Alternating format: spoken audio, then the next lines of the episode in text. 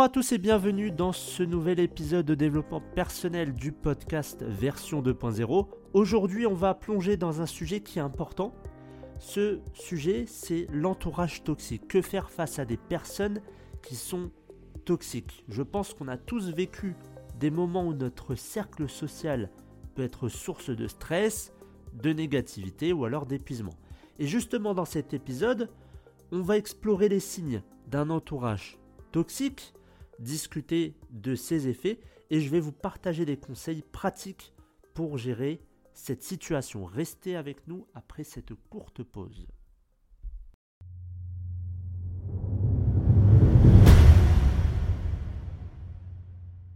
Dans notre vie, on est souvent entouré de personnes qui ont un impact significatif sur nos émotions, nos pensées et nos actions. Parfois, cet, cet impact, il peut être positif et stimulant, mais il peut aussi être négatif et toxique. Il faut reconnaître ces influences négatives parce que c'est essentiel pour préserver votre santé mentale et aussi votre santé émotionnelle. Alors, quels sont les signes à surveiller? Premièrement, observez si vous vous sentez constamment épuisé, euh, vidé ou alors stressé après avoir passé du temps avec certaines personnes. Ça peut indiquer qu'elles ont un impact négatif sur vous. Euh, les critiques constantes et le manque de soutien dans, dans vos projets et vos ambitions peuvent également être des signes d'une influence toxique. Il y a aussi la partie manipulation émotionnelle. Les manipulateurs émotionnels, ils sont experts pour créer des situations où vous vous sentez coupable, redevable ou alors euh, mal à l'aise. Si vous ressentez que vous devez constamment justifier vos choix ou vous expliquer, ça peut être un signe d'entourage toxique. Ensuite, il y a l'impact sur votre bien-être. Un entourage toxique, il va affecter votre estime de soi, votre confiance en vous et votre santé mentale. Vous pourriez commencer à douter de vous-même et aussi de vos décisions, ou même à internaliser les critiques et les jugements des autres. Ensuite, il faut évaluer vos relations. C'est important de prendre le temps d'évaluer vos relations et de réfléchir à l'impact qu'elles ont sur vous. Posez-vous des questions comme est-ce que je me sens soutenu? Est-ce que je me sens libre d'être moi-même? Est-ce que je me sens positivement stimulé? Et les réponses à ces questions peuvent vous aider à identifier les relations qui vous apportent de la joie et celles qui vous drainent. Ensuite, quels sont les effets d'un entourage toxique sur votre vie, sur votre santé? Un entourage toxique, ça peut gravement affecter votre estime de soi. Les critiques constantes, les commentaires négatifs, le manque de soutien, tout ça, ça va vous faire douter, ça va vous faire euh, douter par rapport à vos compétences et aussi par votre valeur en tant qu'individu. Et à long terme, ça peut entraîner une diminution de votre confiance en vous et une perception négative de votre identité. Ça va aussi avoir euh, comme effet, un entourage toxique, sur votre santé mentale. La présence d'un entourage toxique, ça peut déclencher ou même aggraver des problèmes de santé mentale comme l'anxiété ou encore la dépression. Les situations stressantes, les manipulations émotionnelles, les conflits constants, ça peut avoir un impact profond sur votre bien-être émotionnel. Et ça peut vous laisser émotionnellement épuisé et vulnérable. Ensuite, il y a l'inhibition euh, de, la croissance personnelle. Un cercle social toxique, ça peut limiter votre potentiel de croissance personnelle. Les influences négatives, euh, ça, peut vous empêcher de poursuivre vos rêves, vos ambitions ou alors vos passions. Et vous pourriez hésiter à sortir de votre zone de confort par peur bah, du jugement ou des réactions négatives de, de votre entourage. Ensuite, il y a les effets sur les relations futures. Les interactions avec un entourage toxique, ça peut laisser des cicatrices émotionnelles qui vont affecter vos relations futures. Et vous pourriez devenir méfiant ou méfiante, hésitant aussi à faire confiance ou même reproduire des schémas toxiques dans d'autres relations. Donc il est essentiel de prendre des mesures pour rompre ces schémas et aussi favoriser des relations qui sont plus saines. Et dernier, euh, effet, pour, euh, au niveau des entourages toxiques, c'est l'épuisement émotionnel.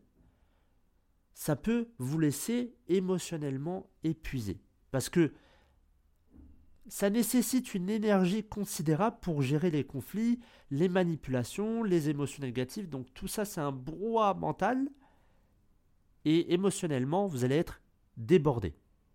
Ça peut donc entraver votre capacité à vous concentrer sur les aspects positifs de votre vie et à poursuivre aussi vos, euh, vos objectifs. Ensuite, on a le segment 3. Euh, Alors là, c'est que faire face à un entourage toxique. Première chose, c'est de fixer des limites claires. La première étape pour faire face à un entourage toxique, c'est de fixer des limites dès le début. Il faut commencer par évaluer quelles relations euh, vous apportent de la joie, du soutien, et lesquelles ont un impact négatif sur vous. Il faut identifier les comportements ou les interactions qui vont euh, vous rendre mal à l'aise et déterminer les limites que vous souhaitez établir. Deuxième point, communiquez vos besoins. La communication ouverte, elle est essentielle. Dans une relation, que ce soit amicale ou en couple, il y a trois piliers que j'ai déjà dit dans certains euh, épisodes. Il y a la communication, la confiance et le respect. Si l'un des trois n'est pas présent, tout s'effondre. C'est simple, vous mettez trois bouteilles en forme de triangle, vous mettez une feuille en papier ou un bout de carton, vous enlevez un des piliers, donc une des bouteilles, et vous allez voir que la feuille ou le carton va tout simplement tomber. Eh bien c'est pareil dans chaque relation. Il faut qu'il y ait les trois et qu'ils soient bien évidemment en équilibre. Ça c'est important. La communication c'est le plus important et malheureusement aujourd'hui euh, il y a beaucoup de couples où y a même en termes d'amitié ou dans, dans votre famille, si vous n'avez pas de communication, c'est le, c'est le carnage. Et tout peut s'effondrer parce qu'il n'y a pas de communication. Donc, ça reste essentiel. La communication, c'est vraiment le plus important. Expliquez calmement et respectueusement à vos proches comment euh, leur action ou leurs paroles vous affectent. Il faut exprimer vos besoins et vos limites de manière assertive. Parfois, bon, les personnes ne, sont pas conscientes de, l'impact de leur action et une conversation honnête, ça peut, être le début d'un changement euh, positif. Donc ça, parlez-en, faites en sorte que la, euh, communication soit présente, exprimez-vous, n'ayez pas peur parce que l'autre peut euh, mal les interpréter, peut vous rejeter, peut vous juger, parlez-en. Et si la personne par contre est fermée, vous avez l'impression de parler à un mur, là bon, c'est pas la peine, clairement, autant ne pas être avec cette personne. Ensuite, il y a la distance, ce qu'on va appeler la distance saine. Dans certains cas, il est peut-être nécessaire de prendre de la distance par rapport à certaines personnes de votre entourage toxique. Ça fait mal quand c'est de la famille, parce qu'on se dit, c'est quand même ma famille, ils me comprennent pas, j'arrive pas à communiquer avec eux, je suis obligé aujourd'hui de prendre de la distance avec eux. Mais cette distance, ça peut vous permettre de clarifier vos émotions et de retrouver votre bien-être. Ça ne signifie pas nécessairement couper les liens, mais c'est plutôt de créer une distance émotionnelle pour préserver votre énergie. Ensuite, euh, dernier point, c'est de prioriser votre bien-être. N'oubliez pas que votre bien-être est primordial. Prenez des décisions qui vont être en accord avec vos besoins et aussi vos valeurs. Si nos relations continuent de vous drainer et de vous nuire malgré vos efforts, alors il est peut-être temps de prendre une décision qui est difficile pour votre bien-être. Entourez-vous de soutien positif. Pour combler le vide laissé par les relations toxiques, concentrez-vous sur la création d'un nouveau cercle social de, de soutien positif. Entourez-vous de personnes qui vous encouragent, qui vous inspirent et qui vous soutiennent dans vos objectifs. Rejoignez des groupes ou des communautés qui partagent vos intérêts et vos valeurs. Ça ne sert à rien de rester avec des gens, des personnes qui vont vous rabaisser, qui ne vont pas vous aider, qui ne vont pas vous soutenir. Ça ne sert à rien, vous allez vous épuiser sur tous les plans, que ce soit physique, mental, émotionnel, qu'importe, vous allez tomber à terre. Donc, faites en sorte de prendre une décision qui peut faire mal au début, de se dire, bon, euh, là c'est terminé, j'en peux plus, j'arrête la relation. Ça fait mal au début parce que surtout, alors pour, les couples, c'est un peu moins, on va dire, euh, grave. Bon, après, on peut passer plusieurs années avec la personne qu'on aime et se dire, voilà, ça, ça fait mal parce que finalement, ça s'est détérioré au fur et à mesure des années. Les solutions, il y en avait, mais la personne n'a pas su euh, voir que j'allais mal, qu'il fallait faire quelque chose.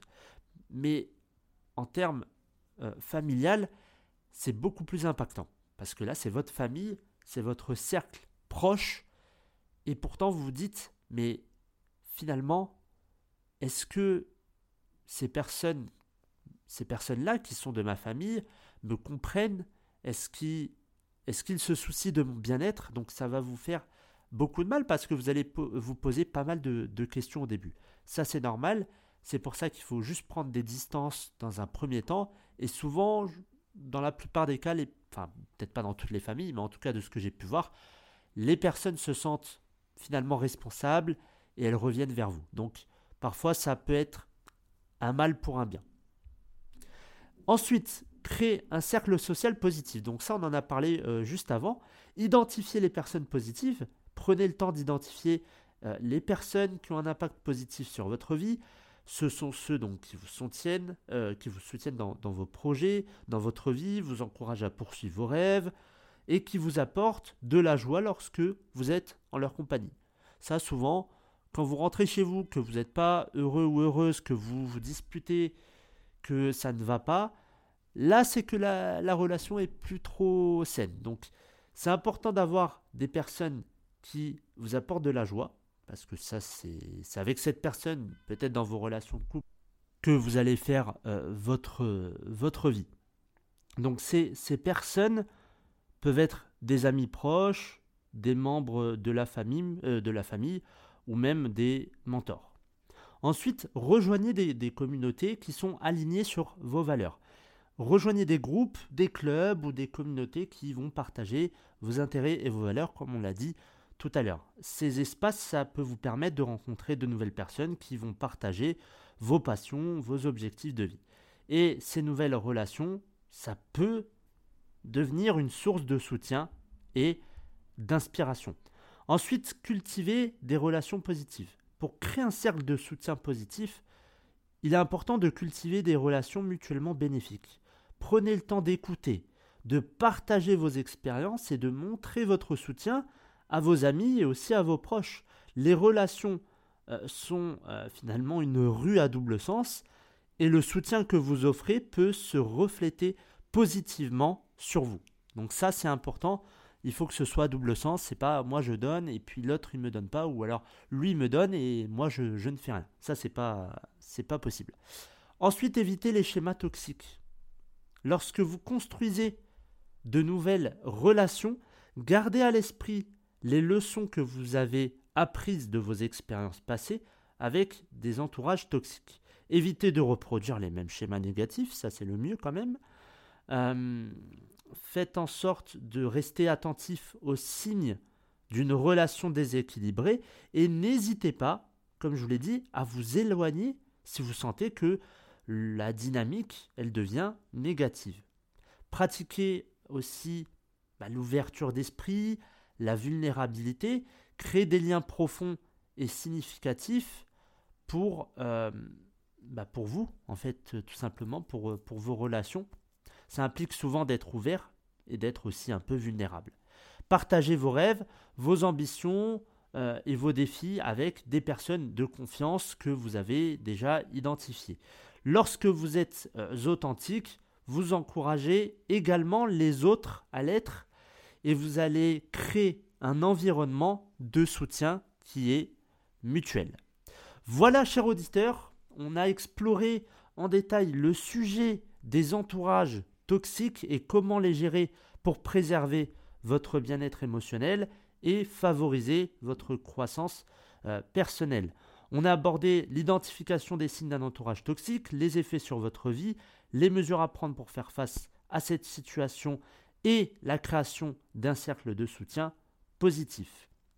Donc, se libérer d'un entourage toxique, ça peut être un voyage émotionnel difficile, mais c'est essentiel pour votre propre épanouissement.